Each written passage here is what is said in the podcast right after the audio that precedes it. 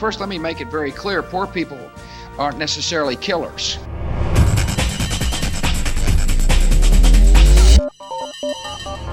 What on earth was all that about?